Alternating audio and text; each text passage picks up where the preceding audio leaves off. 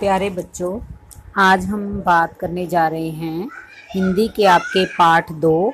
परमात्मा जो करता है अच्छा ही करता है। आ, किसी समय की बात है कि किसी देश में एक राजा रहा करता था उसका नाम था शूरसेन।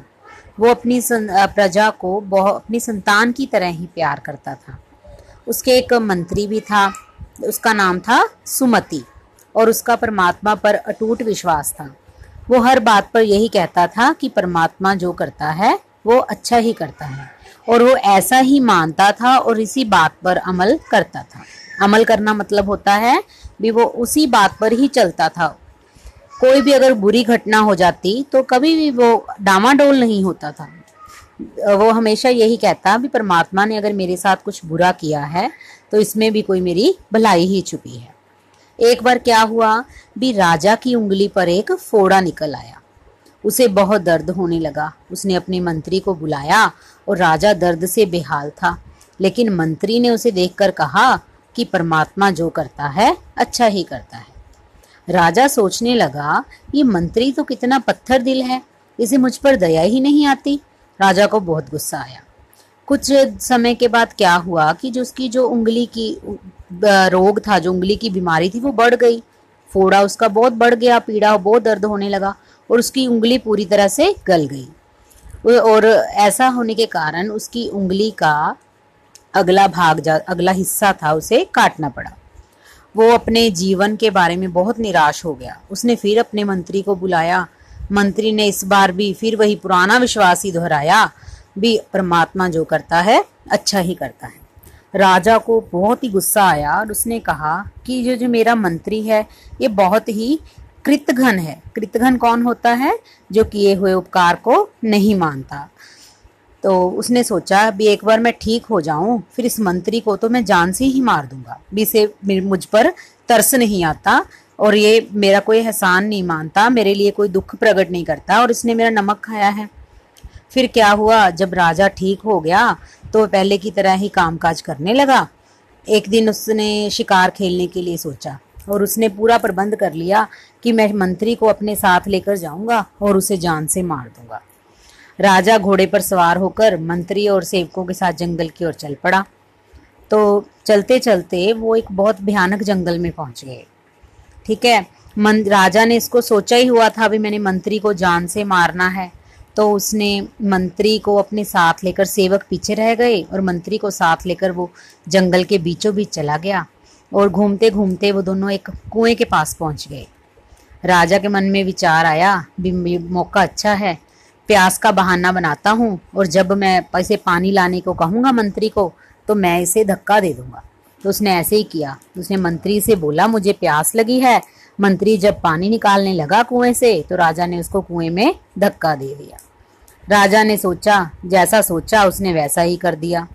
मंत्री ने गिरते गिरते फिर वही कहा कि परमात्मा जो करता है अच्छा ही करता है। इतने में क्या हुआ? शाम ढल गई। राजा को जंगल से बाहर निकलने का कोई रास्ता ही नहीं मिला। जंगली जानवर चारों ओर घूमने लगे। राजा डर के मारे एक वृक्ष पर चढ़कर बैठ गया। वृक्ष मतलब पेड़। और उसने अपने घोड़े को पहले ही पेड़ के नीचे बाँध दिया था। अब रात बहुत गहरी हो गई। और इतने में किसी दूसरे राजा के सैनिकों का एक बहुत बड़ा दल भयानक जंगल में पहुँच गया। घोड़े को वृक्ष के साथ बंधा देख जब उन्होंने देखा कि वृक्ष के साथ एक घोड़ा बंधा हुआ है तो उसने सोचा जो इसका सवार है, वो भी कहीं छिपा बैठा हो।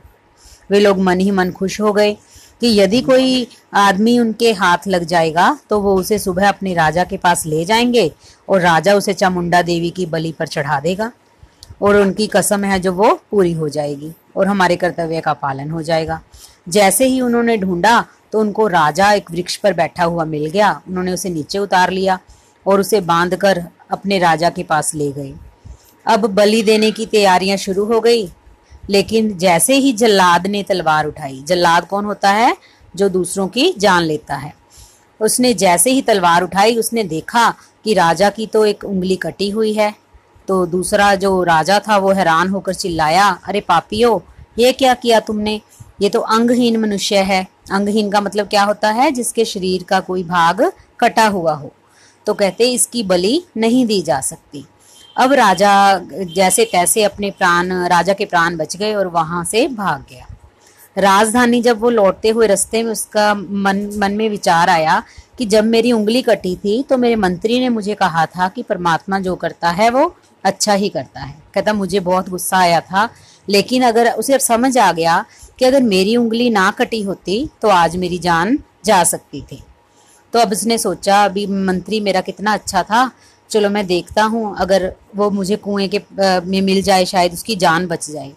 तो वो अपने मन, नेक दिल मंत्री के पास पहुँचा उसने कुएँ में देखा तो कुएँ के पास पहुंचकर वो ज़ोर ज़ोर से चिल्लाने लगा। तब मंत्री की आवाज़ आई कि राजा राजा जी मुझे बाहर निकालो मैं तो इसी कुएँ में फंसा हुआ हूँ। तो राजा ने अपने मंत्री को बाहर निकाला और उससे क्षमा मांगने लगा। तो मंत्री ने कहा कि नहीं मुझसे माफ़ी मांगने की ज़रूरत नहीं। अगर आप मुझे कुएँ में ना गिराते धक्का ना देते तो आज मेरे जीवन में आ, मेरी मौत आ सकती थी क्योंकि आप तो अंगहीन थे और मैं स्वस्थ था। अगर मैं आपके साथ होता तो वे लोग मेरी बलि दे देते। इस तरह अब राजा को भी पूरी तरह से विश्वास हो गया कि परमात्मा जो करता है, वो अच्छा ही करता है।